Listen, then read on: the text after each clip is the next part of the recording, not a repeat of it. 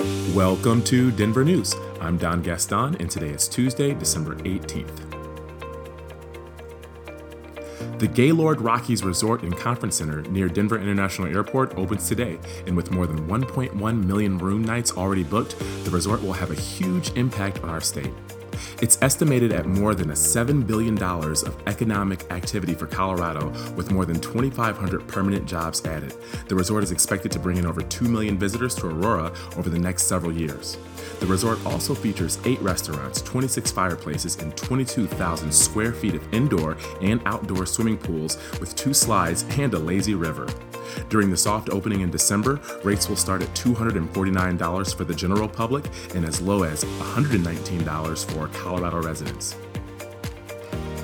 If you need to use the restroom at Union Station, you might be surprised by what you see or by what you don't. The doors on all of the stalls in the bus terminal restrooms have been removed.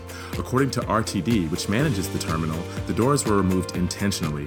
KDVR reports a terminal employee who wishes to remain anonymous, saying the renovation is because of illegal drug use.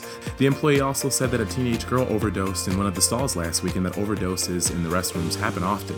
The employee says that some people sit behind stalls behind closed doors for hours, preventing other people from using the facilities.